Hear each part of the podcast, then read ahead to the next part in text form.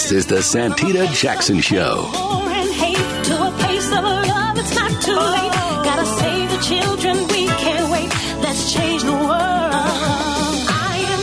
Hey, everybody. Welcome, welcome, welcome to the Santita Jackson Show. Getting a little bit of feedback, but it's a joy to be with you today. I am coming to you from WCPT 820, the nation's largest progressive talk radio station and AM 950 radio the voice of progressive Minnesota. And I want you to meet my morning stars on the Santita Jackson Show YouTube channel. Let's talk about what's happening in academia today. We're going to have Julianne Malveaux to talk about the uh, the resignation of the UPenn president, Liz Magill. And we're also going to have a student from UPenn who is going to be coming to us with an assumed name, such as the nature of protest. Now, people are getting canceled, doxxed. Uh, but this young woman wants to share with us the atmosphere on the campus and how people feel about that. Now they're going after Claudine Gay, uh, the president of Harvard. Apparently, what these three presidents uh, said at the congressional hearing last week was not enough. And we didn't hear anything about Palestinian rights as we're looking at anti Semitism. All forms of hatred are bad. But what about free speech? At some point, you have to give people the space to say what it is that they want to say, what they need to say, and that's when you know how to combat it. Um, but I think Ms. Ms. Magill was right that when you cross the line, when it becomes conduct, that becomes the problem. Uh, and too often, this, these horrible ways of thinking become conduct. But there's something going on here, and it's chilling uh, the discussion because who's running the who's running the universities, donors or the university? Because really, what it's come down to, the boards of trustees of these schools are up in arms because people who are giving these donations in the tens and hundreds of millions of dollars are saying, "I'm going to pull my money back unless uh, you have your students behave a particular way." What do you think about that? Call me at 773 763 9278. And then let's talk about this Texas Supreme court case uh, in which Kate Cox, um, a a mother who is pregnant and the pregnancy continues to go. Well, it turns out the child she has been told by doctors will not survive, and not only not only this, if she carries the pregnancy forward, it increases every day her her her chance of becoming infertile increase. So she was given the Faustian bargain, if you will. It's just a horrible choice. I can't even imagine. And so as this child is growing inside of her, she's saying, in order to save the child, who is, the doctors say there's no chance for this child to survive, and the child is suffering in utero, I must terminate the pregnancy. And there's supposed to be exceptions in Texas, and yet uh, the Supreme Court said, no, you need to carry this baby to term. Wow what and increase her uh, her her route to infertility? Are you serious? I mean, whatever you feel, you know, my personal feelings about abortion, I don't put into the public space.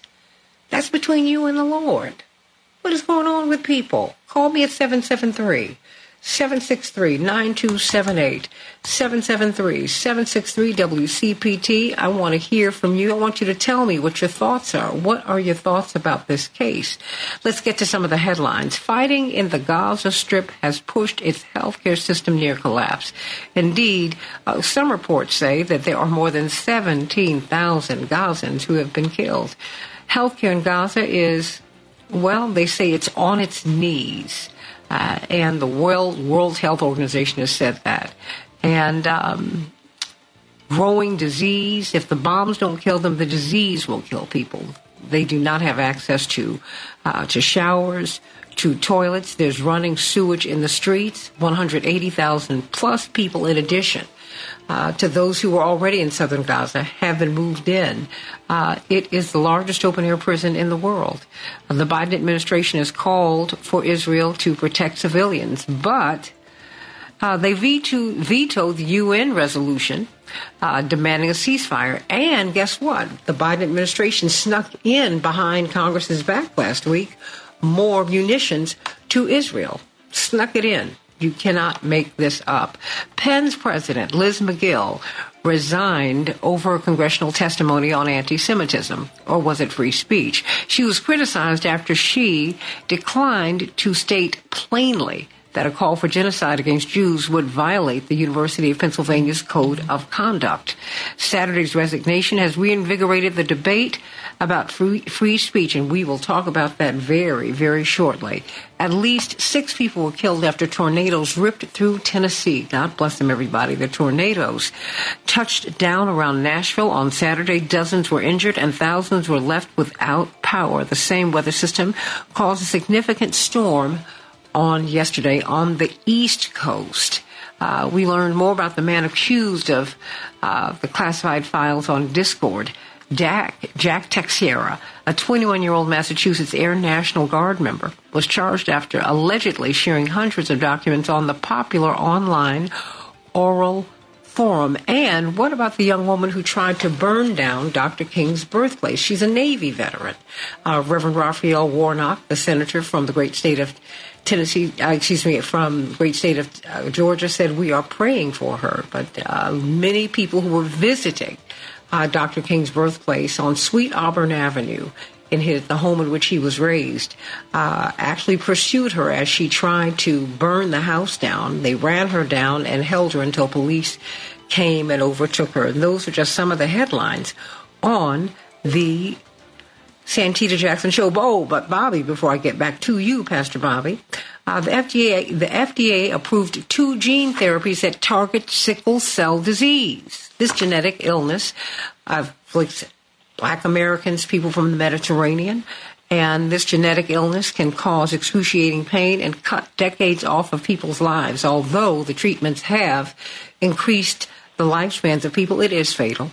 And one of the therapies is the first commercially available treatment in the U.S. based on gene editing technology. Good, good, good, good on them.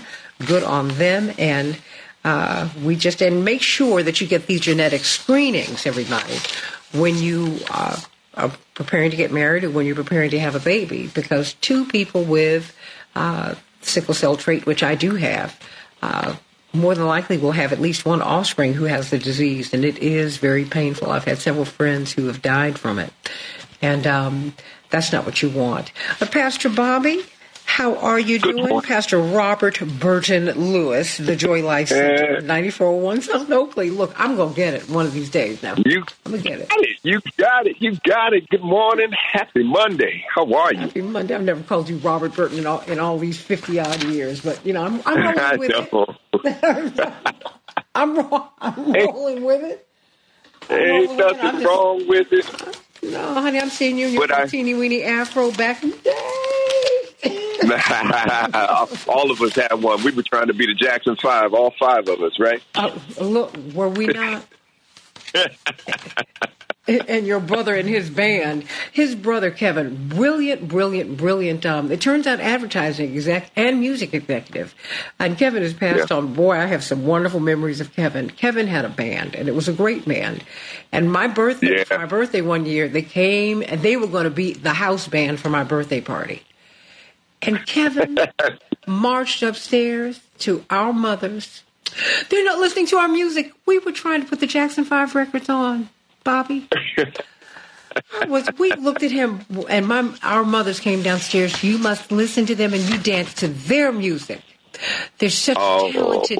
Oh, girl, we were hot with them, but that's all right. Man, I, oh, we were hot with Kevin them. always passionate. He was always passionate about his music. Always passionate about his music. And, you know, and he's one of the pioneers of reality TV. Many people don't know that. Um, indeed, he is the pioneer of re- reality television. This was something more than about 40 years ago when he was working for Burrell. In fact, this was part of his test package for Burrell. He came up with the idea of reality TV, reality commercials, bringing real people into the space. So uh, he's a, Yeah. pioneer, and um, he is. He will always, always, always live on, right? That and and um, he was the first ad exec to bring hip hop in the commercials too. He brought uh, Run DMC, That's right. That's right. Run That's DMC right. in, into hip hop. I mean, into commercials. Yep, mainstream commercials. Absolutely. Absolutely. Kevin Yes, was yes. Kevin with a Y. Right. oh boy, have some great, great times with Pastor Lewis at twelve o'clock Yes. on Sundays. People can come to 94th and Oakley to the Joy Life Center. So after you've been out all Yeah. night long on Friday, you can go That's right. with this great congregation. And you know, some of the urban nights will be there, so the music is top notch. You don't want to miss that. But you know what? I Oh. need some good news today. A lot of people, um, this is a tough season for a lot of people. It's a joyous season, but it's a Yeah. tough season. But you know, you always It have is. something really positive to say. well, you know, I'm reminding everybody today, Santita, that uh, we walk this far by faith. I want you you to know that faith isn't passive, and what we have to do is it is active, it's vibrant, and it's powerful. This this past Sunday was the second Sunday of Advent, and it was all about our rededication to faith. Faith is about breaking free from the chains of societal norms, stepping out from the crowd, and boldly asking for what we need and desire. First, we're called to break free. This means liberating ourselves from the limitations and expectations placed on us by society, our past experience, and even our own self doubt. Santita, sometimes that gets in the way of our faith. It's about shedding the layers of conformity and embracing the unique path that God has set for each and every one of us. Secondly, we're charged to step out. This is about moving beyond our comfort zones, stepping away from the crowd and the pressures of conformity. It's about walking in faith, uh, trusting in the path that God has laid out for us, even when it's not visible for those around us to see. You know, because sometimes that uh, God has just given something for us to see, uh, and everyone around us can't see it, and so we we can't depend on them. We've got to move with what God has given us and charged us to do. And lastly, we are charged, we are urged to ask boldly. This is about approaching God with confidence and faith, asking for our heart's desire for guidance, for strength, and for the fulfillment of God's promises on our lives. It's about believing in the power of prayer and the assurance that God hears and responds to our calls. Listen, today, let this message sink deeply into our hearts. Whatever you're facing, know that you have the strength to break free from that chain, to step out in faith, and to ask boldly for what you need. Your faith, your faith has the power to transform your life and the world around you. So today, today, I'm just asking you to just hold on to these three things break free, step out, and ask boldly. Let this be your guide, your inspiration, your call to action. May your faith be as vibrant and as active as it is powerful and transformative. Today, I just want to say, may your day be blessed with courage, hope, and unwavering faith that will move you into your next blessing.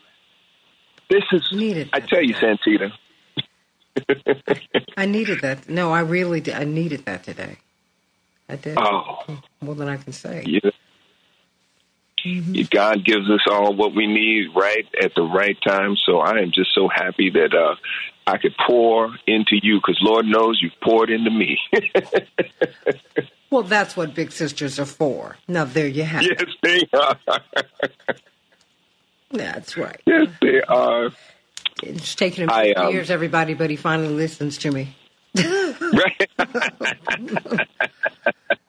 you got to have faith, Sandy. You got to have faith. Yeah, yeah. Uh-huh. Yeah, that's it. Oh, you sound just like Doug. You sound just like Doug. I should. We've been looking at y'all like a long time. Like, okay, but you know, but uh, is there? Do you have just how can we worship with you on Sunday and throughout the week? hey, consider this a formal uh, or informal invitation, however you want to jot it down. But I'm I'm inviting everyone to come out and join us on Sunday mornings, 9401 South Oakley, or Sunday afternoon, actually. It's 12 noon. Uh, 9401 South of Oakley in the Beverly area in Chicago. And that's right. Santita said earlier, it doesn't matter what you did the night before. There's more than enough time for you to get whatever sleep that you need and come on and worship with us. It's going to be a wonderful time each and every Sunday. Uh, and then also during the week, you can connect with us online. Uh, Tuesday, we have a, a, Bible study at 12 noon on um, on Facebook and, and uh, YouTube. Also, we have a Wednesday night Bible study, and you can join that uh, on Zoom, but you have to email us for this link. So that the email is joylifem MBR, joylifembr at gmail.com. And we'll send a link right out to you so you can join us on, on Wednesday nights at 7 o'clock uh, for Bible study. And then also on Thursday, we have a prayer session, a prayer service on Thursdays at noon as well. And that is on Facebook and YouTube. So there's plenty of places where you can come and connect to Joy Life Center. Uh, we'd love to see you virtually, and we'd love to see you see you in person. Come out and connect with us. 9401 South Oakley in Chicago, in the Beverly area, on Sundays at noon. All right, all right, all right. I love it. I love it. I love it. Pastor Robert Burton Lewis. Joy Life Center, 94th and Oakley. Hey, get on over there, everybody. I love the fact that it's uh, it's at 12 o'clock on Sunday, so you know you can you can get up and and then and go. I mean, it's making an adjustment to how people actually live. Absolutely. We've got Dr. Shanina Knighton with us today, Doctor uh, uh, Pastor uh, Pastor Lewis, and she's going to be staying. Well, she's going to be coming back as we talk about this um, this Texas issue. But what's on your mind today in this holiday, in this holy season, in which we all need so much information on infection prevention. Yes, Santita, so good morning. Well, for one, just reminding people that we definitely want to make sure that um, in the season of fellowship, in the season of love, making sure that we honestly stay free from the germs of others as they can be sickly. Um, we have, like, again, as I mentioned before, multiple viruses amongst us um, because it is that type of season. And as a result of it being that season, it's a reminder that, yes, while we want to be more indoors, places with poor ventilation, places where it's going to be crowded and there's no fresh air circulating in the room, increases the risk of others becoming ill. It hmm. does, unfortunately, just take a cough or a sneeze in order for someone to be at risk for getting ill.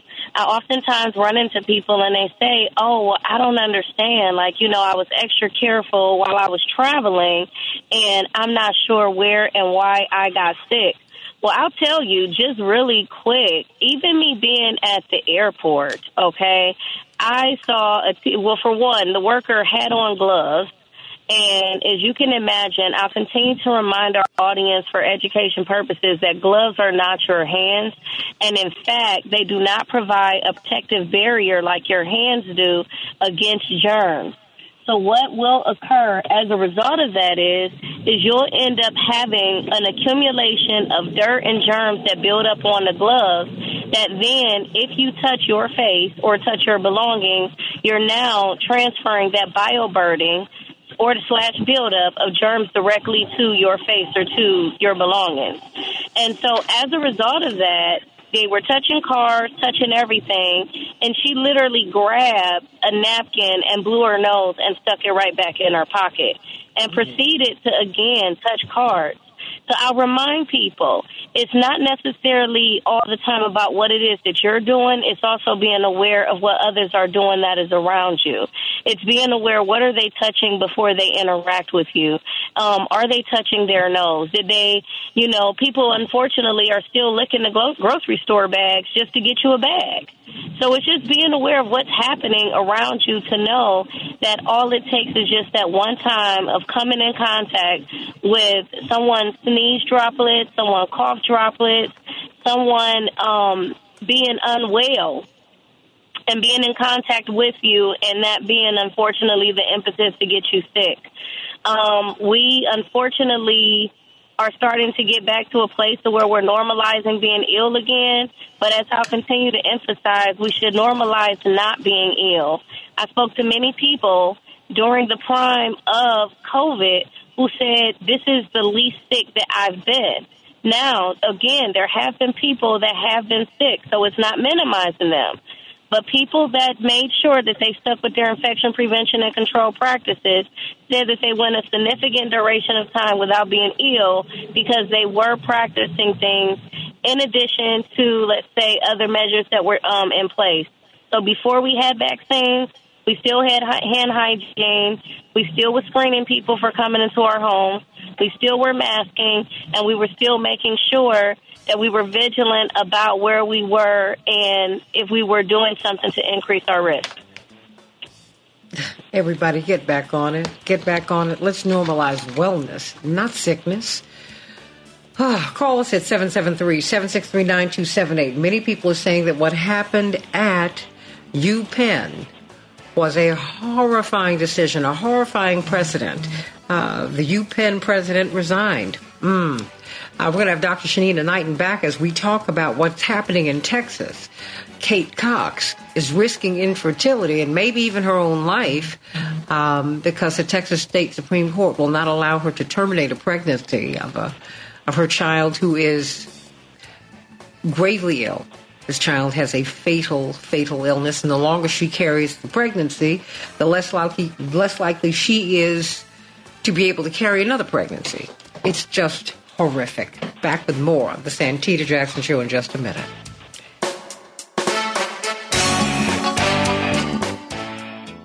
We can change the world, change the world, change the world. Yes, we can. We can change the world, we can change the world, change the world. This is the Santita Jackson Show. War and hate to a place of love, it's not too late. Gotta save the children,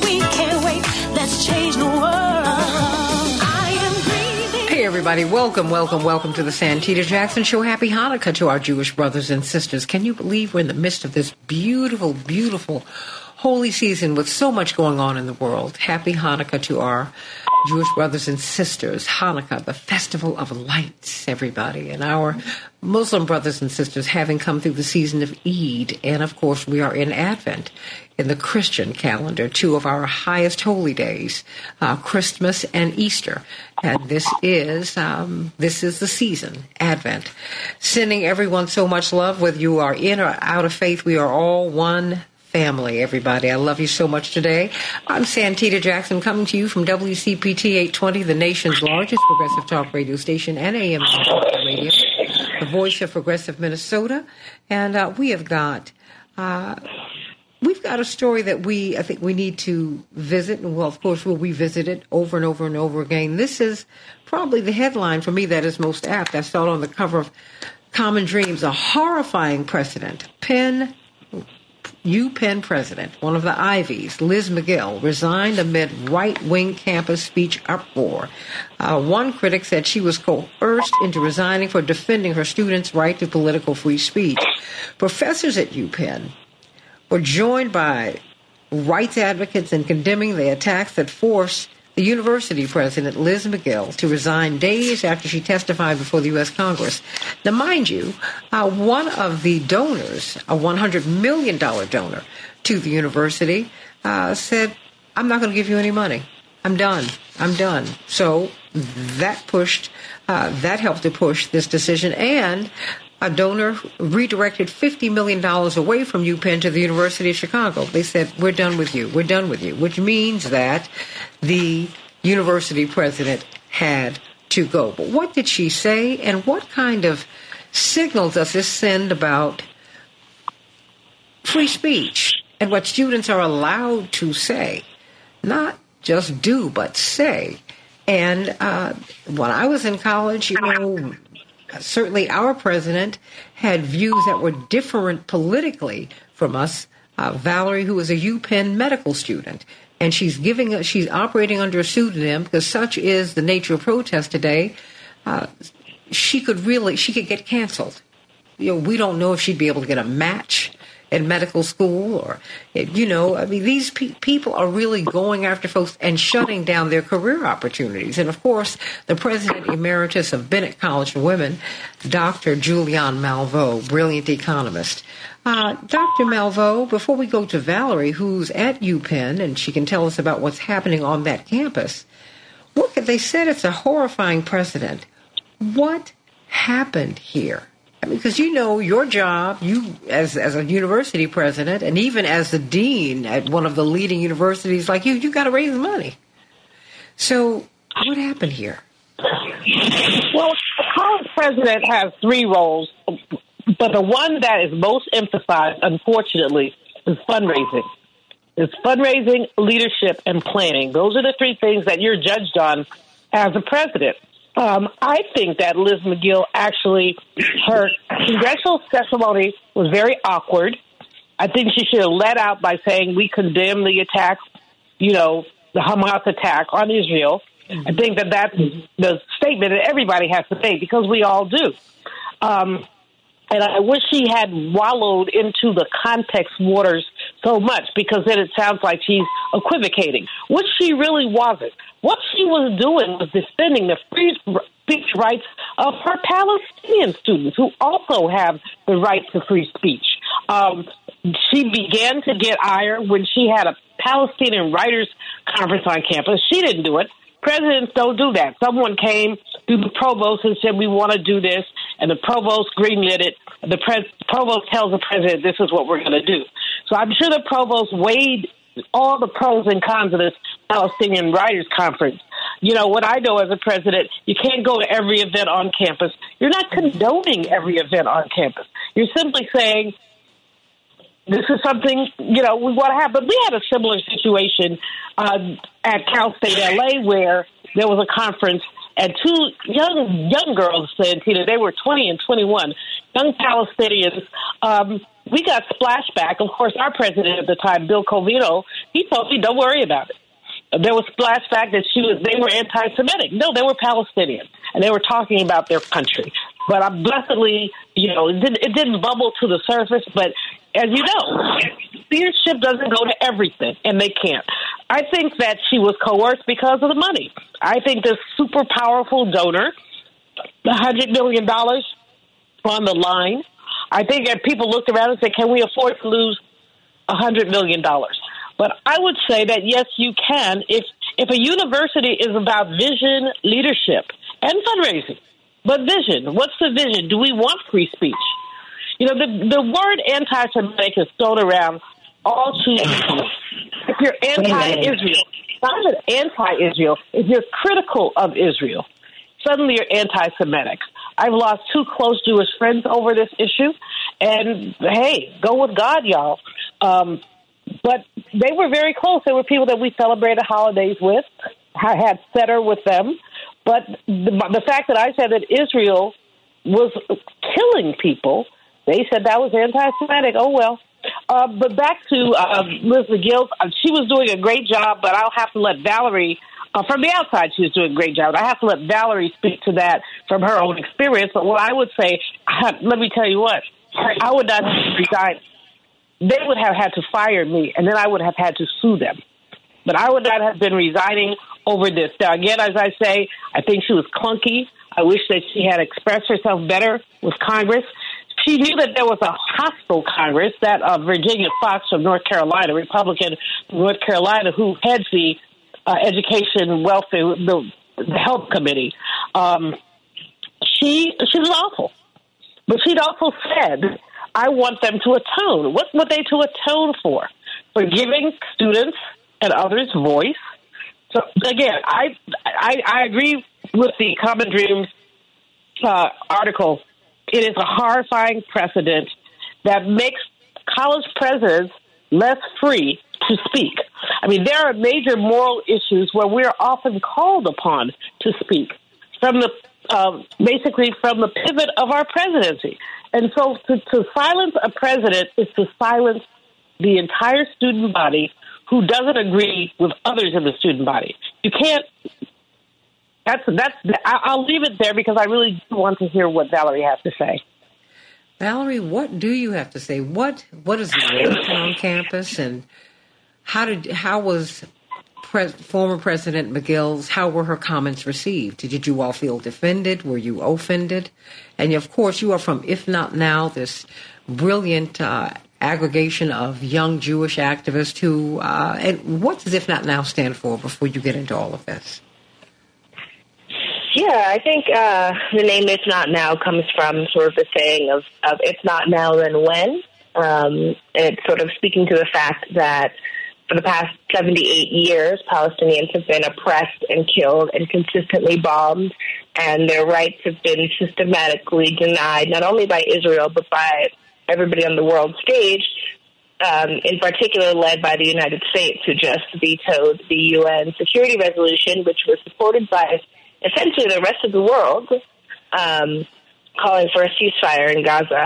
Um, I think Ms. Magill, unfortunately, in her two years of, of, of tenure, hadn't built up much built up much goodwill among um, the people who are at the University of Pennsylvania. In, in contrast to Dr. Claudine Gay at Harvard, who, even though she only has five months as university president, she, um, I think it was just yesterday that 300 professors signed a statement in support of her, in support of her. And, you know, I watched the whole uh, three, four hours of that congressional testimony, and I think that Ms. Magill and Dr. Gay are actually saying a lot of the same things. And a lot of the, the negative backlash came from the line of questioning from Ms. Stefanik, a Republican out of New York, um, who had a coalition of people who ended up ceding their extra time to her so she could continue her very aggressive line of questioning on the public stage.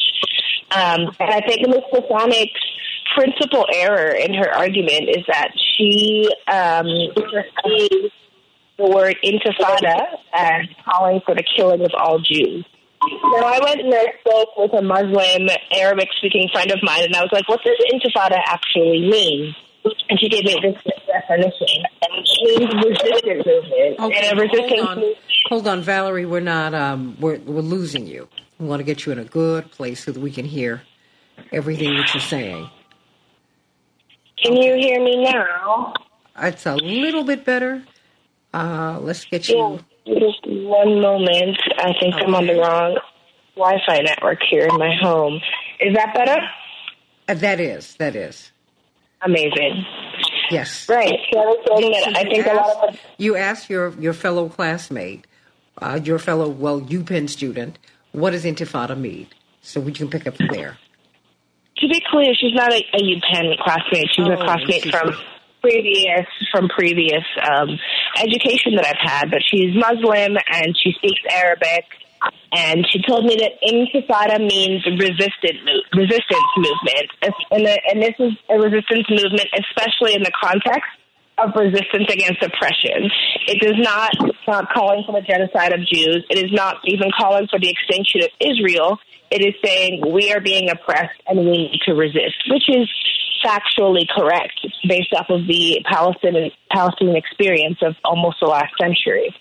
And so Ms. Ms. Stefanik had a line of questioning that she directed primarily at the UPenn and Harvard presidents, saying, if students are calling for the genocide of Jews, does that uh, constitute harassment under your policies, and can that students be disciplined? And both of the university presidents said, well, we protect their right to free speech, and if that if such statements lead into action, then that action can be considered harassment and it can be disciplined. However, she's wrong in her fundamental argument that Intifada is calling for the genocide of Jews. So, so what was the reaction on campus? Did the people feel that her testimony was awkward? Did they feel that this was the death knell to her presidency? What happened? I do feel that people um, felt that her testimony was quite awkward. When you looked at her and her answers, she kind of gave all of her answers in a little bit of this like sheepish way of I don't really want to be here and I, I don't really know what to say. Uh, in contrast to Dr. Claudine Gay, who gave all of her answers in a very confident way um, and was very clear that um, Harvard, in particular, has no policies that infringe upon the free speech of students. Um, Ms.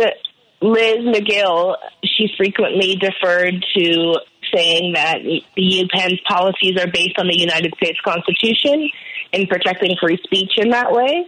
Um, and I think that, you know, some people on campus feel that she could have defended those policies without um, sort of kowtowing to a higher power or the United States Constitution.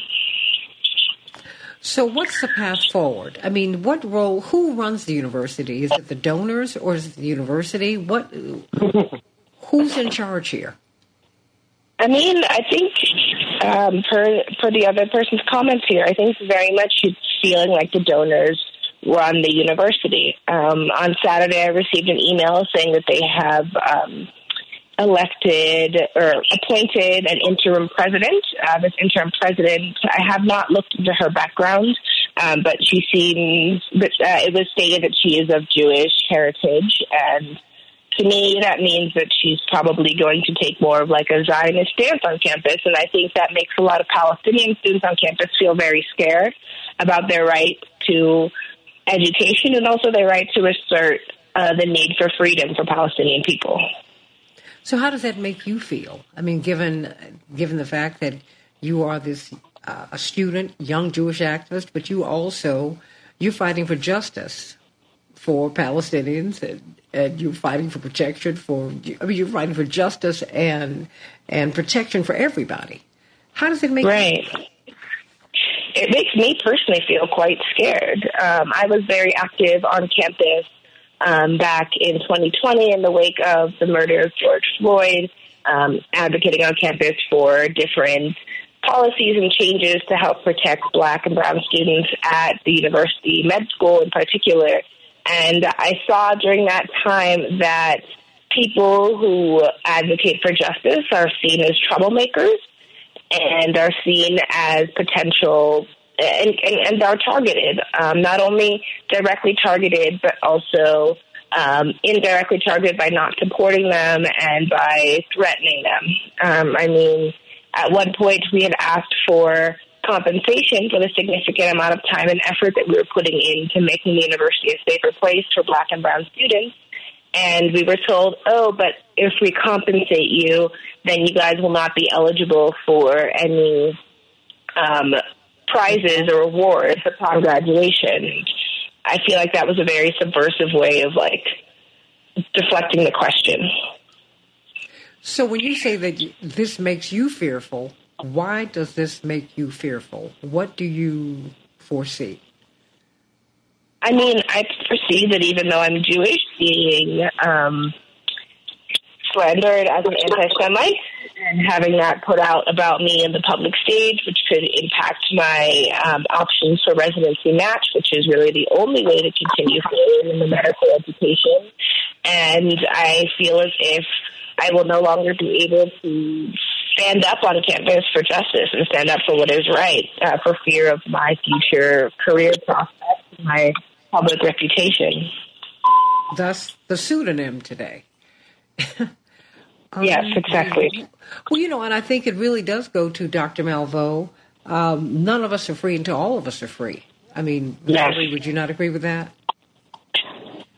You, you know, Santita, I'm almost speechless. I, I have such sympathy for Liz Magill. Yeah, no, no, none of us are free until all of us are free, and all of us have the right to our voice. We cannot suppress voices because people are saying things that others disagree with. We've seen this happen to African American students and others. Um, and I wonder, you know, I go back to my undergrad days, um, class of 74, Boston College, when I had a sign on my dormitory uh, wall that said off, uh, you know, off the pig. Yeah. I, I mean, is that considered wow. a threat? I mean, I had a big old, um, you know, magic marker, big old letters off the pig. Um, so somebody could say that was a threat. I mean, the whole notion of threat, again, to use the word, it has to be contextualized. If a bunch of people are shouting off the pig or intifada, which means resistance. Thank you, Valerie. I knew that, and I just didn't raise it. So I'm very glad that you did. But if people are shouting intifada, is that considered? They're, they're saying that's a threat. It's not a threat. It's a resistance. And so you can interpret stuff the way you want to interpret it.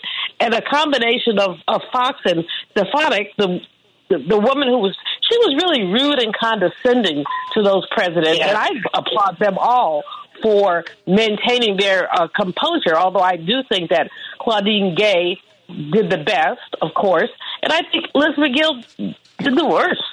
I mean, I, I, but you know, her her uh, one of her supporters said she was over lawyered, and you can see that in this litigious that age. she- I felt that she was lawyered up because she was so Yeah. careful that she did not, because she didn't want the university to be sued. She didn't want students to be sued or put off campus because this atmosphere to me is so poisonous that these students could lose their place at the university. They could get expelled for hate. Exactly, and that and that's that's absurd. And and then when we think about who students are, without talking down to them or anything, well, I used to tell my Bennett girls, "I will not let your half brain make my whole brain go crazy." What do I mean by that? Folks under twenty five do not have their frontal lobe fully developed. And I'm not talking down to folks. I'm just saying. And so, you know, they, they, what do young people do? They protest. They resist authority. They're angry. They want it that way, and they want it that way now. That's why the grown-ups in the room, while agreeing with them sometimes, have to say, you know, maybe we need to dial that back a little bit. But there's nothing to be dialed back in Palestinian resistance. With 15,000 people dead, at least 15,000 people dead, we and, and and you know Peter Beinart, who is uh, a former colleague when I was doing CNN, and I think he's editor of one of the uh, Jewish magazines. He's talked about how this whole thing about college presidents deflects from what's happening in Gaza. That's the more important issue. Is how all these people are being starved to death. How the IDF keeps sending people conflicting messages: go north, go south, go north, go south. And in the middle of that, you know, they go to the refugee camp only to have them bomb the refugee camp. So somebody has to say that, and that's not anti-Semitism. No, it's not. I mean, not to mention the fact that uh, the Biden administration did an end run around Congress and they sent more munitions to Israel. Which is ridiculous. It's just it's just a mess. But you've got Dr. Rowan Stevens, and I'm gonna uh, Ross Stevens, excuse me, and I'm gonna give this to you, Valerie, before we go. Uh, from Stone Ridge Asset Management, she gave uh, he gave 100 million dollars to Booth at the University of Chicago, their business school. Now he would not publicly publicly discuss this 100 million dollars that he gave, but he pushes back not only on uh, on uh, you know, just really saying, you know, I'm defending, I'm, I'm defending the Jewish community. He also has a problem with DEI, Mm-hmm. you know, diversity, equity, and inclusion. And to me, I mean, when it, it goes to Valerie, your point about being fearful, because these these forces are way on the right, not in the correct, but on the right. you know, Yep. they're they're against moving society forward. The last minute belongs to you, Valerie.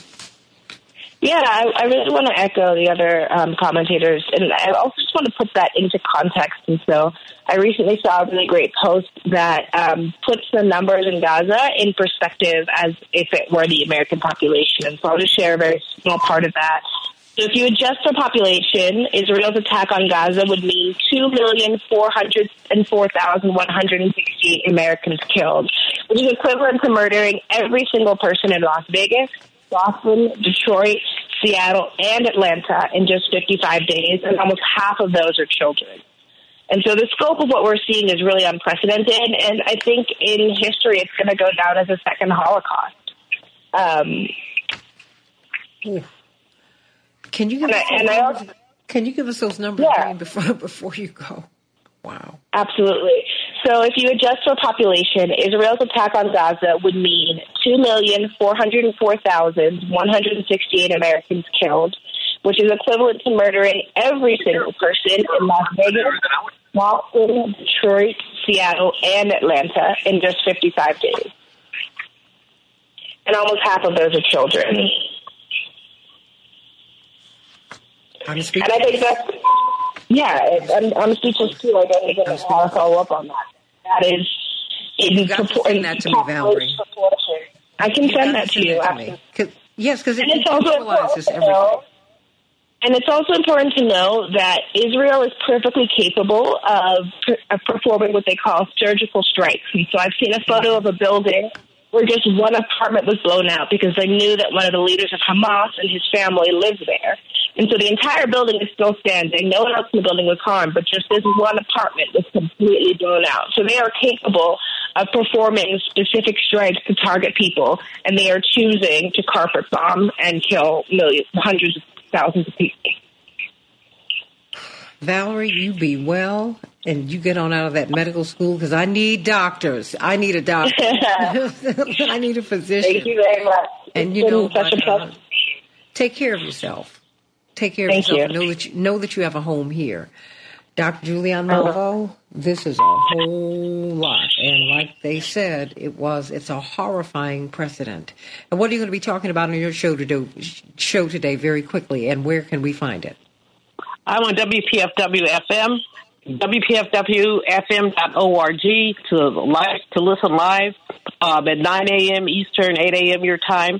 I don't want to mess with your time, but you know, t- tune in for the last little few minutes. Um, we're to talk about the economy. We have all these signals. So, um, want to talk about that on 1 800 588 0893 if you want to call in, because I'm going to be asking my listeners uh, how is this economy doing for you? What we have, I think, is macroeconomic uh, stability, but microeconomic angst. People are worried. People can't buy what they need to buy. Interest rates, even though they're coming down, they're still too high. If you were trying to buy a home a year ago or two years ago, your monthly payment is hundreds more than it was when you first started looking into it, which means you probably have now can afford less house, less condo. So we're going to be talking about that, Santita. And I want to thank Valerie. Is I love you I got bring 20 her seconds. voice on. I got to hurry up and Love get you out. bring her voice on. Important young voice. That's all I have. Absolutely. Have a good no, one. No, no, That's a whole lot, and um, and it's and she has to use a pseudonym. Everybody. That's where we are in America today. Let's talk about what's happening in Texas. This woman is being forced to carry a child to term. It could render her Ugh. infertile. It might even kill her. And the child is supposed to die at birth, a horrific death. Back with more of the Santita Jackson Show in just a minute.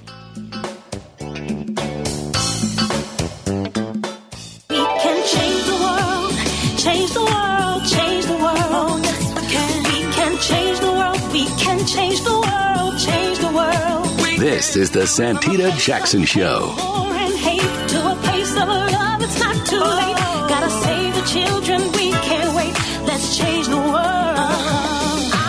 Hey, everybody. Welcome, welcome, welcome to the Santita Jackson Show. Santita Jackson Show. Call me at 773-763-9278, 773-763-WCPT, and let's talk about what's happening in Texas. What's happening in Texas. Turns out Kate Cox got a got really sad news. Excited about her pregnancy, she found out that the child is gravely ill, is expected to die if not in utero at birth. The longer she carries her pregnancy, the greater her risk of being infertile. She wants to have a child. She wouldn't be able to have a child. The doctors say uh, the likelihood decreases greatly if she carries this child to term. So she was advised by medical personnel to terminate the pregnancy, but they won't allow her to do it. So uh, the, the Texas State Supreme Court, now they're supposed to allow exceptions. Now we're seeing just what they're not allowing everybody. Let's get some of these headlines out the way. A war for oil fears grow as the U.S. holds military drills in Guyana amid a dispute with Venezuela. Brazilian President Luiz uh, da Silva offered to help forge a diplomatic solution, said, if there's one thing we don't want here in South America, it's war. And certainly it is not our oil up underneath the feet of South American people, everybody. The Biden administration bypassed Congress to rush tank shells to Israel hours after the, U- after the U.S. Ambassador Robert Wood on Friday acted alone to veto a UN security resolution demanding an immediate ceasefire in Gaza. The Biden administration again illustrated, according to this Common Dreams report, its growing isolation and continuing to back Israel's onslaught as it bypassed the U.S. Congress to send more weapons to the country's extreme right wing government. The U.S. Department, Defense Department, uh, posted a notice on Saturday saying that U.S. Secretary of State Antony Blinken had informed Congress that a government sale of 13,000 rounds of tank ammunition was moving forward, even though Congress had not completed an informal review of the transaction, everybody. Uh, call us at 773-763-9278. Fighting in Gaza has pushed its healthcare system, according to the World Health Organization, to near collapse. According to some reports, at least 17,000 Palestinians have been killed thus far. Uh, Penn's president resigned over her congressional testimony on anti Semitism. Liz Magill was criticized after she uh, declined to state plainly that a call for genocide against Jews would violate the University of Pennsylvania's Code of Conduct. Indeed, uh, people are saying that this was a horrifying precedent, uh, that uh, we're wondering now who controls the school, the donors or the university. At least six people were killed after tornadoes ripped through Tennessee, and we learned more about the men accused of leaking classified files on Discord. Jack Teixeira, a 21 year old Massachusetts Air National Guard member, was charged after allegedly sharing hundreds of documents on the popular online chat platform. A post investigation shows how he allegedly used his privileged access to this to obtain classified files, and he just shared them. Wow, everybody! Uh, and the FDA has approved two gene therapies that target sickle cell disease. Good on them. I want you to call me at 773 763 9278 773 763 WCPT. Let's talk about this Texas case, everybody. In Chicago, we'll have a high of 37 degrees, partly sunny. And in Minneapolis, St. Paul, the same, 37 degrees. In the NFL, the Vikings 3, the Raiders nothing. They were shut out. The Bears 28, the Lions 13. In the NBA, the Bulls will be playing the Bucks tonight, and the Timberwolves will be playing the Pelicans. In the NHL, the Capitals 4, Chicago 2, the Wild 3, the Kraken nothing. Uh, you know what? It is that time of year. We are our brothers and sisters of the Jewish faith are in the midst of their Hanukkah festival of lights. Our brothers and sisters in the Islamic faith have been coming through the season of Eid, and we are in Advent in the Christian calendar as we move toward one of our two highest holidays, of course, Easter in the spring and in the winter, the birth of Christ, the Mass of Christ. Uh, and this can be a tough season for a lot of people. A lot of people, we see suicides go up, we see people who feel joyous, but we see people who feel a lot of pain, a lot of pain.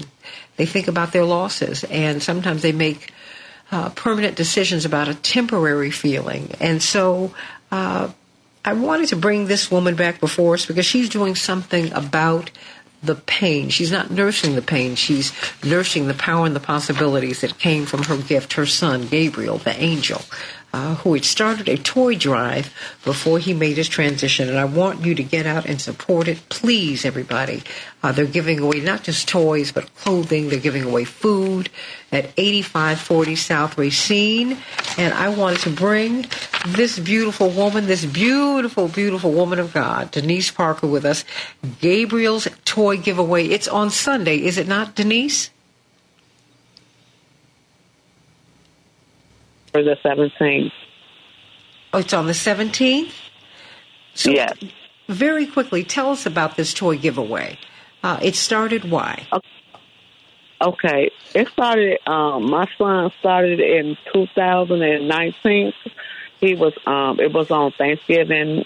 It was, um, we was about to eat and he was asking, um, me and his siblings, like, I want to ask y'all something. And then we was like, okay. So he was like, okay, I want to start a toy drive. And I want to know, can y'all, like, donate toys to the to toy drive? And we was like, okay. He was like, I'm starting it. And then I was like, okay. So he did it for like um, women and children, like women battering children. So he went up north and did it up there. So my son Gabriel, he died um, in 2020 of March. So um, he had a seizure in his sleep. Mm. And, um, Gabriel, he was he was a good he was a good child, a good son and brother and uncle. And um and I called him my miracle baby because um in two thousand um I had a car accident and um I was nine months pregnant. It was a day of my baby shower. And um the engine came in on my stomach. So it smashed all the organs in my baby. So he didn't he didn't make it. And then I was in a coma and then I had to learn how to walk and all that. And um they told me that um I couldn't have more kids. So I wound up getting pregnant again with uh, um my daughter Patricia. Like five, four months later, I wound up getting pregnant again with her, and I lost her um in in March. Mm. Uh, I I lost her in March. So they was like, okay, Miss Parker, you know, you have to give your body a rest and all that, you know. And they was just like, I said, y'all told me I couldn't get pregnant no more, whatever. And then they was like, yeah, you know. So I wound up um, getting pregnant again, and they couldn't believe it. I got wound up getting pregnant with Gabriel, and um, I went in. They was like, "Well, I don't know if it's gonna he gonna last through nine months through your pregnancy because from the injuries from the car accident or whatever." So they wind up sewing me so I can hold him. But anyway, I didn't. He comes at six and a half months of my pregnancy.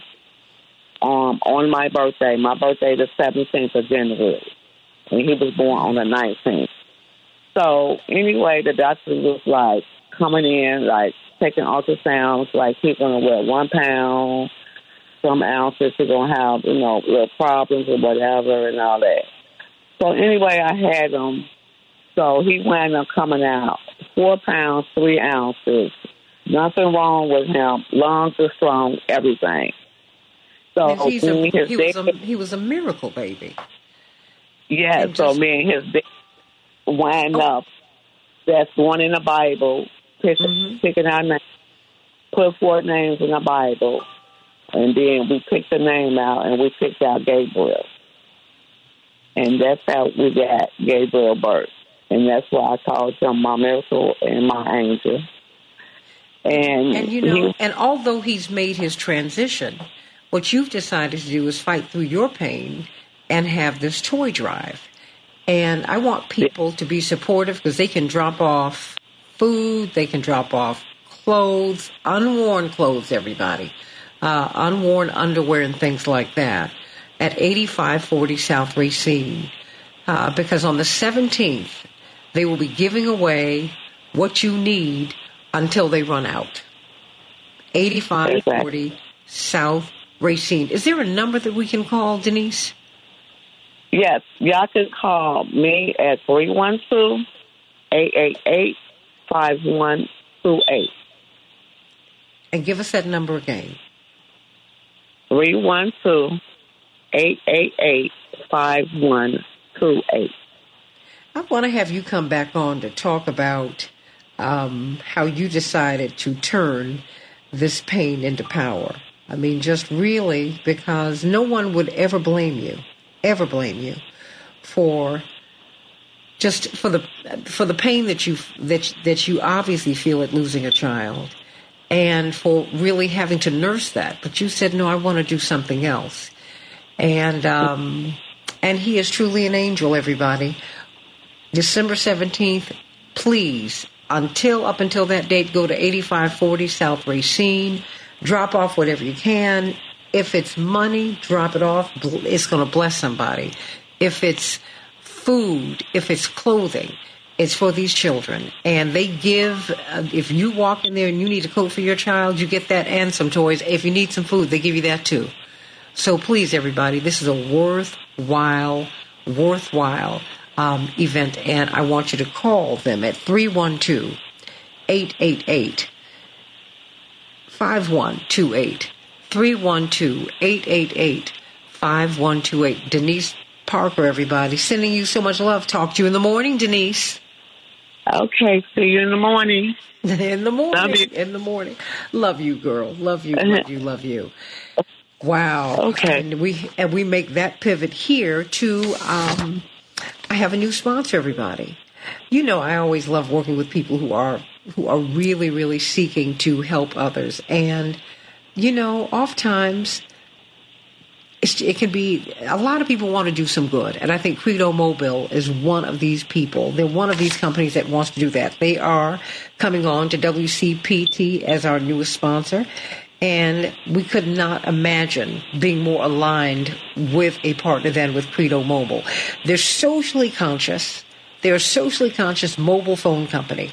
And I want you to call them at 877 346 0516. 877 346 0516. Let me tell you, you might as well do business with someone who wants to do business for you. They've donated over $95 million to progressive nonprofits working for a better world. With Credo, you get great coverage, the latest phones and plans you get from the big guys, but with Credo Mobile, C R E D O. Your money supports what you support, what's better for all people and the planet.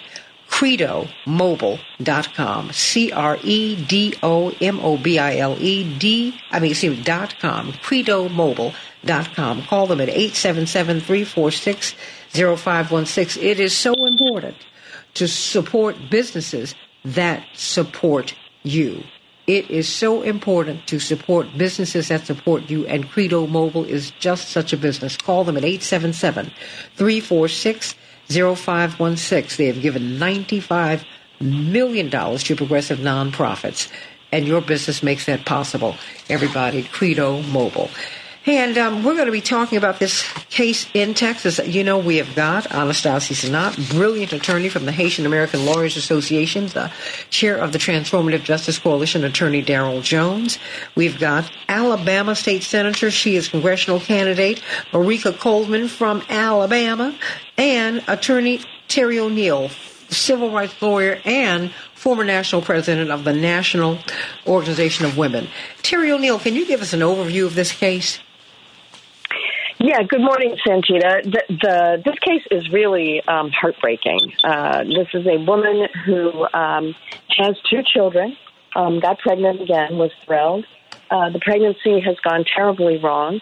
Uh, the fetus has a number of um, ab- abnormalities, including a condition that that means that there will not be a birth. If, there if there just is not going to be a child who will be born and will be able to survive. In the meantime, the pregnant woman, um, her health is deteriorating. She, her, her first two children were delivered by cesarean section. And because this pregnancy has gone so disastrously wrong, if she waits to terminate the pregnancy, the longer she waits, the higher her risk that um, she will have she will experience a ruptured uterus because of this uh, pregnancy and not be able to have any children in the future.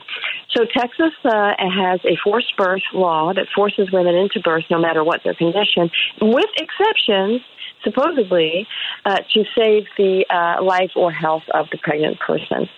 Um, she utilized this law a judge in Texas uh, uh, issued a ruling that she could have the abortion, that her doctors and her healthcare providers could not be pursued um, by Texas under this forced birth law.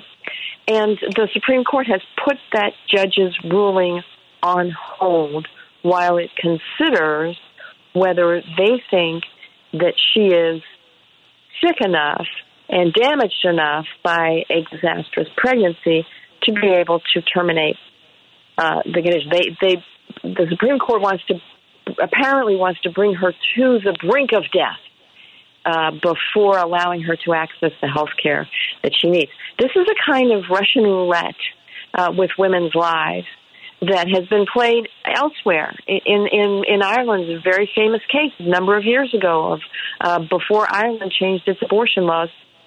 A woman was very, very ill from a disaster pregnancy, and the courts ruled that uh, she was not close enough to death um, uh, to to be able to use one of the so-called exceptions to this law. And in fact, the woman did die.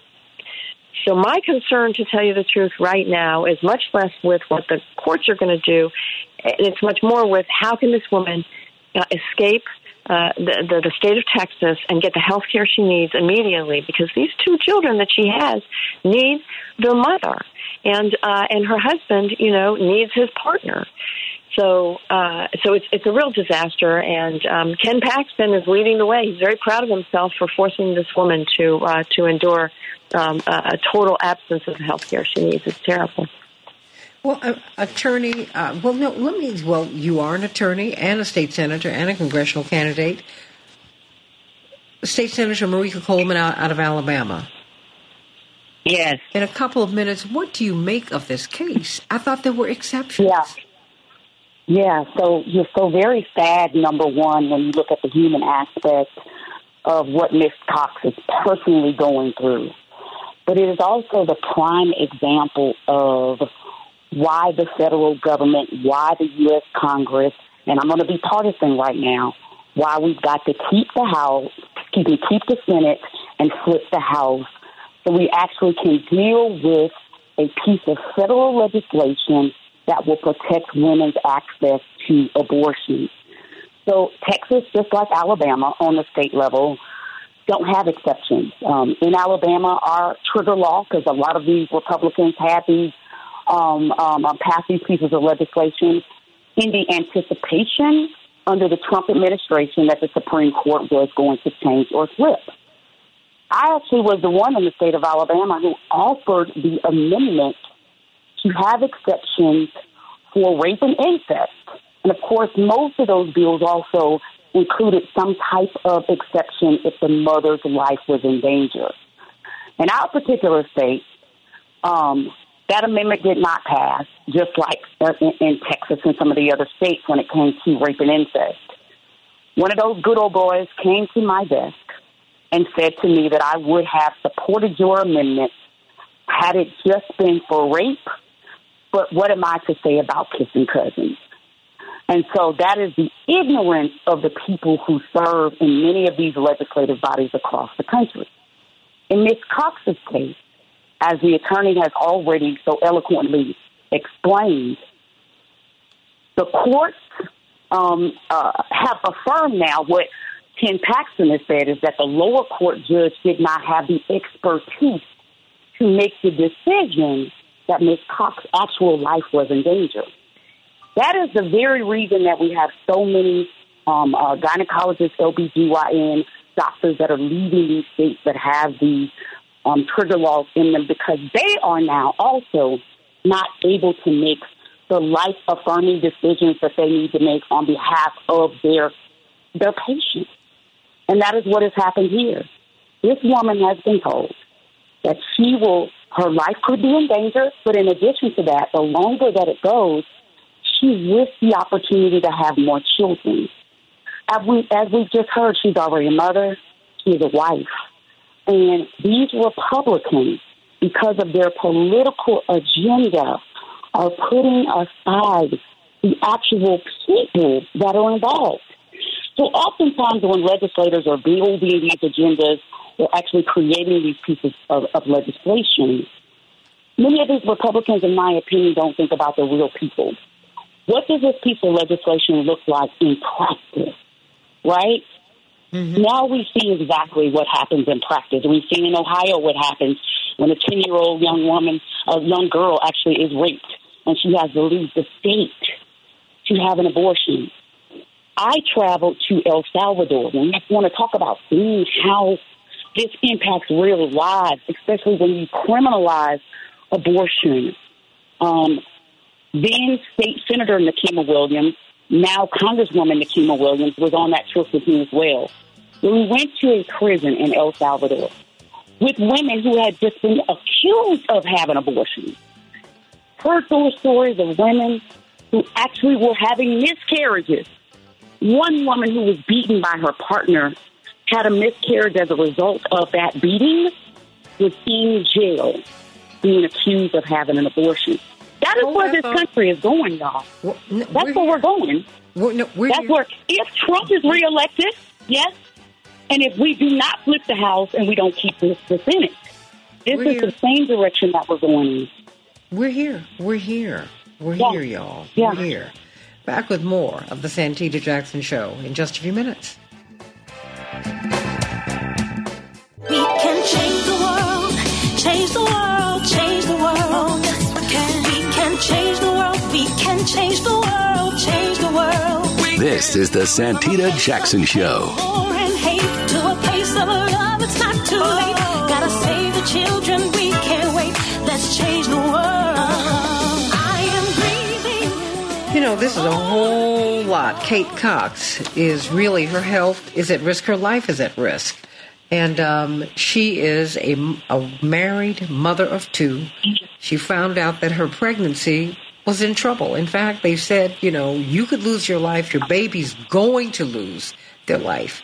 Uh, our advice to you is to terminate the pregnancy because the longer you carry this baby, uh, the less likely you are to uh, to carry. I mean, to to be able to carry another child to term. But you know, you could also the likelihood increases every day that you will die. And yet, Texas officials and the Supreme Court have said, "Too bad." Too bad, too sad. And so let's talk about this, everybody, because now uh, we're watching all of these um, uh, Attorney Anastasie Senat, we're, we're watching everybody weigh in now, right? Everybody's weighing in. And um, it's like no one's talking to Kate Cox. I mean, this is this is the person who's at the heart of the matter. Your thoughts about this case, Attorney Senat? Well, let me go to you, Daryl Jones. What are your thoughts? Uh, good morning, Cynthia. Uh, this is just an abominable case. I cannot believe what Ken Paxton and the state of Texas are doing in this case. You know, the Texas Heartbeat Act, which is the center of it, came out of Senate Bill 8. Uh, it, it's horrible. You know, for for Kate Cox, who you know is the the uh, the young lady that that's pregnant, and all that she's going through right now, I, I, I think that uh, you know, the state senator Coleman put it best that, that this is just a horrible situation. Let me tell you, because it, it's not just you know from from the Senate bill, it's not just the mother that's at at, at issue uh, in the pregnancy. You know, when you go through Senate Bill eight, it, it's very clear as to why the doctor, the physician, uh, wanted the court to act uh, because you know the the bill itself is very vague with regards to its exceptions and whether or not uh, the, the doctor can perform it. But Ken Paxton went to the, the great extent in, in, in this uh, case, Santita, not only did the, did the state come back and deny Kate Cox the opportunity to, you know, what would be a life saving necessary uh, uh, potentially for her uh, and the potential to have, have children down the road, but he went through the extraordinary measure of contacting the three hospitals that Kate Cox might go to to have an abortion uh, performed and told them that if they try to do this, if they permit the doctor to, to perform uh, the abortion process on Kate Cox, that he was coming after them. He was coming after them criminally. He was coming after them civilly. I mean, he. It, this is incredible. Now, when he said he was coming after these folks criminally, he's the attorney general. In the state of Texas, the attorney general does not have the authority to bring criminal actions. So this was done strictly uh, and, and solely uh, as an intimidation tactic to force Kate Cox and her physician into this position. But it doesn't even stop there. I mean, this is how offensive this is. The whole uh, uh, the whole Texas Heartbeat Act, because it's not just um, uh, Kate Cox, it's not just the physician, it's also her husband who who could who would be a, a person that may be transporting her for the for the process. He too would be liable. If they were convicted in a court of law, what does the Heartbeat Act say? It says they face it up to life in prison. Life in prison because she's trying to save her life and potentially uh, you know, keep herself in a position where she can have other children. This is just an incredible, incredible case uh, in, in that regard. And it doesn't help that when you're talking about Ken Paxton, you're talking about someone who just survived that partisan impeachment and is still under uh, investigation for the federal security fraud that, that's still pending in the federal court. So you have all of this that's going on. But, you know, the, the life of Kate Cox seems to be the least thing that they're thinking about. And I'm going to tell you, you know, within this bill, and, and Cynthia, I get so worked up about it. Within this act, within the Texas Heartbeat Act, once Judge, um, what was the judge? Judge Gamble, the the the, uh, the Democrat who was the district court judge. Once she issued and said that uh, Te- uh, Kate Cox could have the proceeding, had they gone forward and had the proceeding at that point, this act would still say that if a subsequent court overturned what the initial judge said, and they decided that she could not have, should not have had that abortion, they're still liable under this act. They're still liable under this act. This is a horrible piece of legislation. It's a horrible thing that can uh, Ken Paxton is doing and forcing uh, this family uh, into this position, uh, it, it, it's just, uh, you know, and that's before you get to the civil liability and money, because then the decision could be one that, that wrecks the family financially. What family value is that preserving? I, this, it's a horrible decision. It's a horrible piece of legislation, and I agree with uh, soon-to-be Congresswoman Coleman that we need federal legislation to really lay this groundwork uh, much clearer, Santita. Well, Senator Coleman, tell me what is what is the difference between how this would be handled in Alabama and and what they're doing in Texas? Because are are your laws more restrictive? Yeah, so actually, what, what we hear is that ours actually is the most restrictive. But when I'm listening to uh, Daryl talk, it's, it's it's the same thing here too as well. As far as the criminalization with someone who actually transports a person out of state to have um, an abortion as well. But I will tell you this. I was in Monroe County um, this past Thursday night. This is an area in rural Alabama and in Congressional District 2 where they just lost their labor delivery um, department in the hospital. Women now will have to travel um, over an hour. Um, and think about when there's an emergency situation.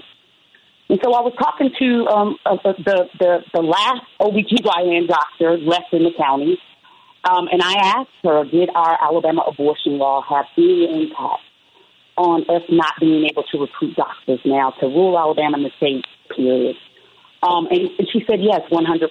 She said, but when it comes to me, I'm going to do whatever it takes to save the life of my, my patient, and then I'll have to deal with the consequences later on. And that was noble of her, right? Brave of her, um, courageous of her. Um, but to give you her demographics, she's older. She has adult children. Actually, I met her daughter that night, and she's about to be a grandmother. Mm. In these other situations, you got daughter, you got you got um, doctors who may be younger, um, maybe the sole breadwinner in their family, who cannot risk that. They're not going to be able to risk that level of prosecution. And so, for in many of these, what my what my um, one of my colleagues calls the Confederate states of the United States of America, she still calls us. Say, it's in these states, in these southern states, southeastern, southwestern states, um, where as soon as Roe was overturned, they went strictly to those trigger laws to do everything they could to ban ab- abortion, total ban. Um, but these are not pro life people. They are not. Mm-mm. They are pro birth, not pro life. They're pro birth. Because these same people would not now, in this case, in Mrs. Cox's case, want to provide the financial, um, the financial um, backing or support necessary needed for the the father now that would be left with those children if they needed food stamps if they needed uh, uh, uh, any type of child insurance health protection. Any of those social services that would help with that family, this is the same group of people that will be fighting against those, against these government giveaways, these government entitlements for people that don't deserve it, you know, their argument. So they're not pro-life, they're pro-birth. And that Are is they really the pro-birth? Because they, cause they won't pay for the birth. I they don't, I mean, they, they don't pay. They want to pay for the Medicaid if you see that. You're exactly you right. what- I mean, they're not pro anything. That's right. I mean, and, and you know, and I just and I beg us all, Attorney Daryl Jones and and Attorney Terry O'Neill, to step back to slavery. Yeah, I'm going to go right there because this is what this is sounding like to me. Attorney Terry O'Neill, this is what this is sounding like. Black women had no agency. You had to be up under this man and his wife, have his baby, put your children to work in his house. That's what they're doing. You got no, Uh, you know- you got no anesthesia. You'd have the baby in the fields, or the, and they put you back out there the same day. No, no care. These people are not pro. They're not pro birth. They're not pro anything. They don't want to take. They don't want prenatal. They don't want prenatal care. They don't want to take care of the pregnant mama. They don't want to take care of the child. They don't want to take care of the child once the child is born. They don't want to give them any milk. They don't want to send them to pre care, uh, to, to daycare. They don't want. Um, they don't want Head Start. They don't want anything. What is this about, Terry? I, Santita, I think that's that's exactly right. The, the these all of these forced birth laws, as I call them, I don't call them anti-abortion laws. I mean, I, anti-abortion is forced birth. Think about it, right? Um, the purpose of all of these laws is to put women back in their place, uh, to undo all of the uh, women's rights legislation and court decisions that have uh, occurred over the past 60 or 70 years. They're aimed at women, but let's be very clear, they sweep in transgender individuals, uh, gender non binary individuals. Anyone who has a uterus and can get pregnant is at risk. Uh, by made at risk by these forced birth laws. We know, for example, that in the states where you have the harshest forced birth legislation, you also have the worst um, uh, scenarios for for people accessing reproductive health care. So these are not they're they, they're styled as anti-abortion laws, but they actually block people from accessing a whole range of reproductive health care. So so you ask yourself, why is it so important to these men, and it's almost all white men? Why is it so important to these men to stop people from getting just health care, just basic reproductive health care? And the answer is it's their political agenda to establish a status for women that is not equal, um, that does not have constitutional standing. Why do they want to do that? Santita, I think you're exactly right. The entire slave labor um, uh, system in, in the United States affected the Deep South most harshly, but it affected the entire United States. The purpose of that was to enrich uh, the planter class, right? And and any time you are setting up second class citizenship, like the forced birth laws do, aiming at women, um, or any kind of you know, frankly, anti labor legislation, you're trying to set up.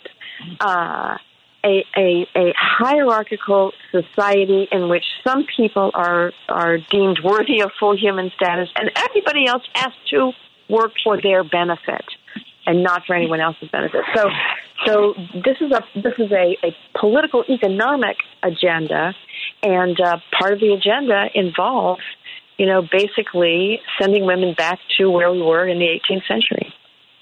I mean, what? Is, but how? How is the corporatocracy advantaged? I mean, do we, is some more bodies? This child's not going to live. Well, only God knows. Let me just say this: what will happen with this child? So, when I get that argument too. That having been said, Kate Cox could die every day that she carries this pregnancy. Her life is at greater and greater risk. I don't even think we understand how I mean, how dangerous a proposition giving birth is. That's the closest a woman comes to death. You know, because, you know, it happens. I'm here. No, no, no. It ain't that simple. And I'm just Mhm. trying to understand Ken Paxton's thinking, the Supreme Court's thinking. Who are you people? Santita, for Ken Paxton, the individual woman who could die is immaterial.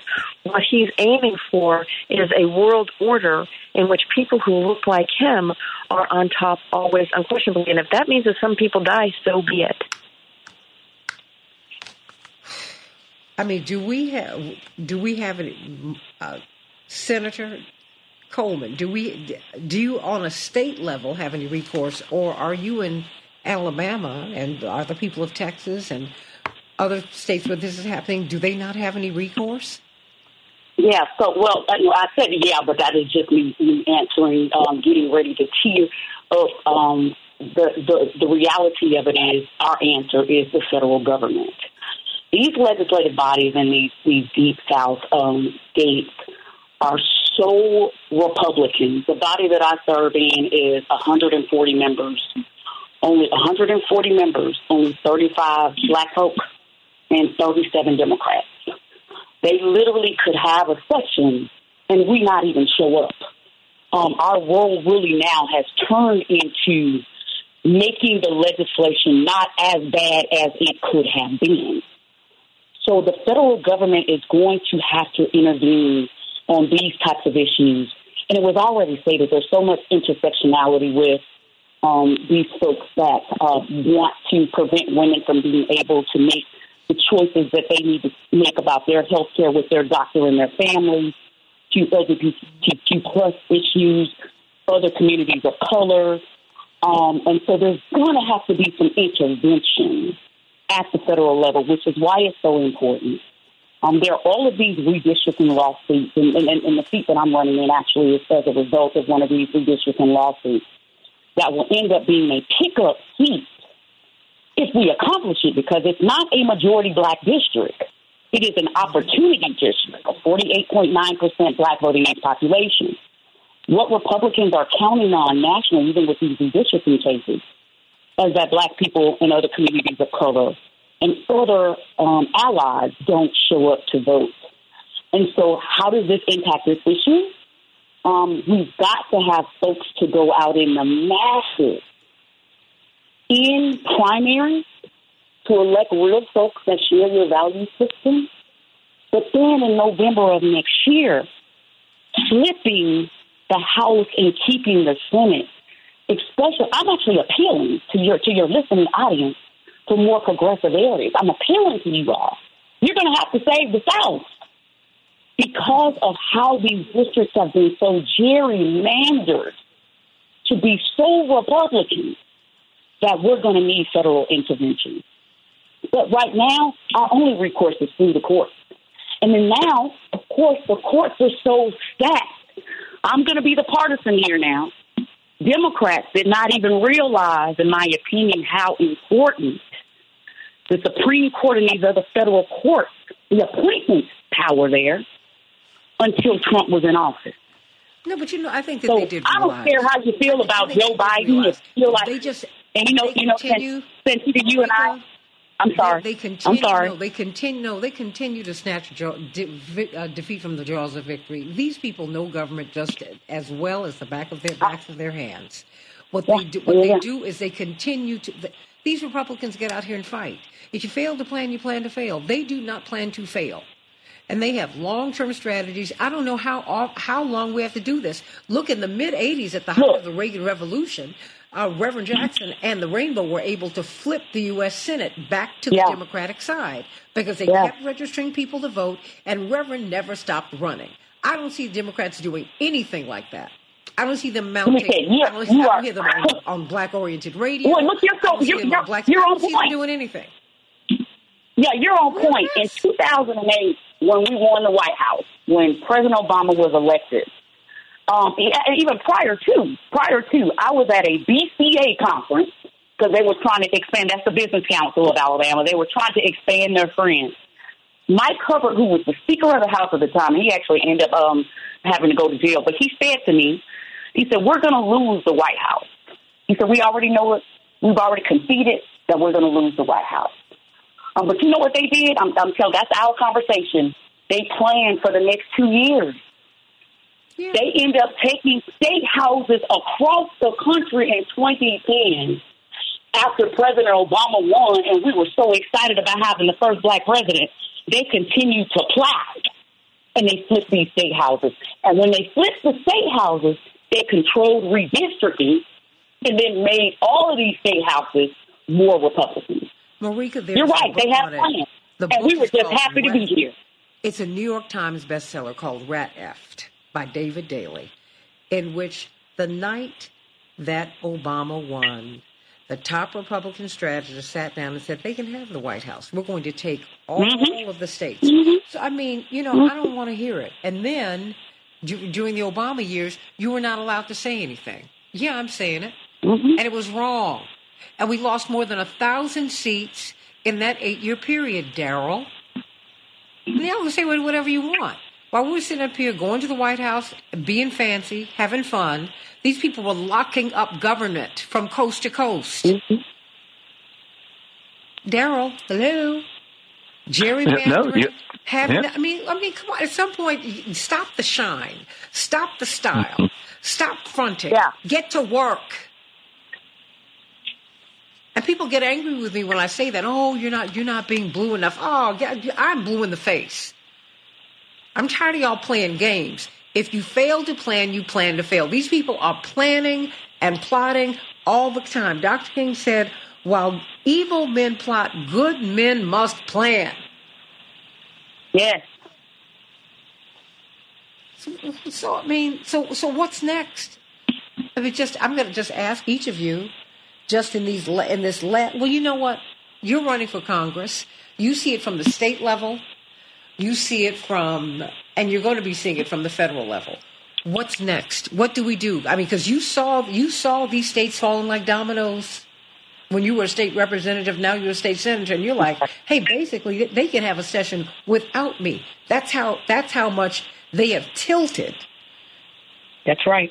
They have, I mean, Yeah, they uh, have complete. I mean, and it doesn't even reflect Alabama's population. It doesn't reflect the South. Most black people live in the South, and we have the numbers, but we don't have the representation. I've got That's 90 correct. seconds for you. Yeah, so so really quick, then I've already said it. Um, this is where we really have to go back and, and mobilize. Um, and, and you said it when when we look at Dr. King, when we look at the Reverend Jesse Jackson and others, they strategized and planned. They mobilized. So we've got to mobilize our community. Um, but it's part of our responsibility too to make the direct connection between their everyday living and politics itself. That's one of the things that we've forgotten. Young people are getting all of their media now from TikTok. So we're also going to have to change the plan. We're going to have to get the correct information out to young people. But we've got to mobilize these young folks, use their energy, bring them to the table, take their ideas as well, and all of us together are going to have to get to the polls. We've got to reactivate the absentee process. That is where we have been powerful in making sure that those folks who may not be able to go vote on election day have the right to vote. We've got to protect the absentee process, but we got to mobilize it. In certain states, you've got early voting. Get people out to vote early and fast. Get those votes counted first. But y'all, we've got to do the work also to make sure that we're making the connection between their everyday lives. And the reason we need to keep Joe Biden in office and to flip this House, elect Merika Coleman as a new uh, Democratic member of the U.S. House, and keep this thing. How about that? That's what I'm talking about. How can we get in touch with your campaign? So very easy. It's merikaforcongress.com. You just got to spell my name correctly. M-E-R-I-K-A for Congress.com. Got a wonderful website, but also Google me. I think the best indicator of what a person will do is what they've already done. Plenty of information out there over my 20 year service, but campaigns do cost money. We will not be able to continue to get the message out to the 717,000 people in the district, nearly 300,000 registered, registered voters without resources. So please get to our campaign, and we're going to continue to fight the good fight and help to flip the U.S. House of Representatives. MerikaForCongress.com.